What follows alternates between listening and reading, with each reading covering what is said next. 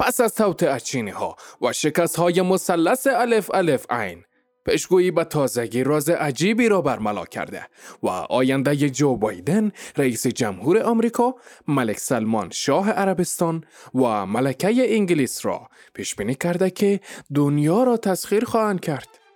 بر اساس این پیش بینی تمام کره زمین سه زل خواهد شد که یک زل آن در اختیار بایدن، زل دیگر در اختیار ملکه و زل آخری هم در اختیار ملک سلمان قرار می گیرد یا خواهد گرفت. اینک پیشگویی و آینده این ستن را جدا جدا به سمع شما میرسانیم. آینده بایدن از نظر پیشگو بایدن شخص مقتدری خواهد بود. البته نه از لحاظ قدرت بلکه از لحاظ بهوشگوشی شبیه چرسی ها که با مرور زمان یاد فراموشی پیدا می‌کنن.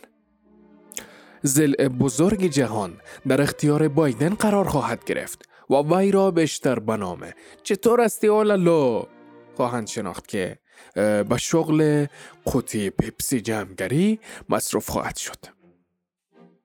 او نه از روز بیچارگی بلکه از روی هیلگری و توت چینی و شکست های پی در پی به این روز حال خواهد رسید که سر تا سر آشغالدانی های غرب را با پای پیاده فتح خواهد کرد که به مرور زمان به امپراتور چتلی ها مشهور خواهد شد. انشالله آینده ملک سلمان.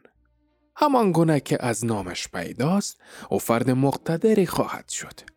و عظمت و ابهتش در سراسر جهان خواهد پیچید. چنانچه آوازه و یا احوالش من از دیوانگان و مجنون ها نقل شود بگویند که الحمدلله که ما هوشیاریم. ملک در مدت زمان کوتاه از ملکی به مقام رفیع سلطان الاوهام یا دیوانه و مست بگریز که سلمان آمد ارتقای درجه خواهد یافت. و یک وقت فکر نکنید که این پیشگویی ها به خاطر سواری دادن ملک صاحب به آمریکا و غرب است. نه. این حسابش جدا و آن حسابش جدا. آینده ملکه. ملکه انگلیس که تاکنون نوه و نوه هایش را به آن دنیا فرستاده ولی خود خم به ابرو نیاورده. معلوم نیست که ایشان چند سال دارند. تعدادی می‌گویند که جناب ملکه همانند پشک یا گربه هفت دم دارند. ولی سخنگوی حزب گربه ها با تقبیه این ادعا و رد آن اعلام کرد که ما هفت نسل است که میمیریم و ملکه همچنان استاده و گویی تصمیمی برای رفتن ندارد.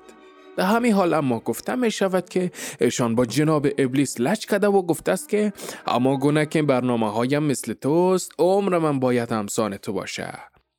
پشگو می افزاید که ملکه در آینده ملکه نخواهد بود. بلکه اینجا رسیده بود که پیشگو سکته کرد و جان را به جان آفرین سپرد. خداحافظ.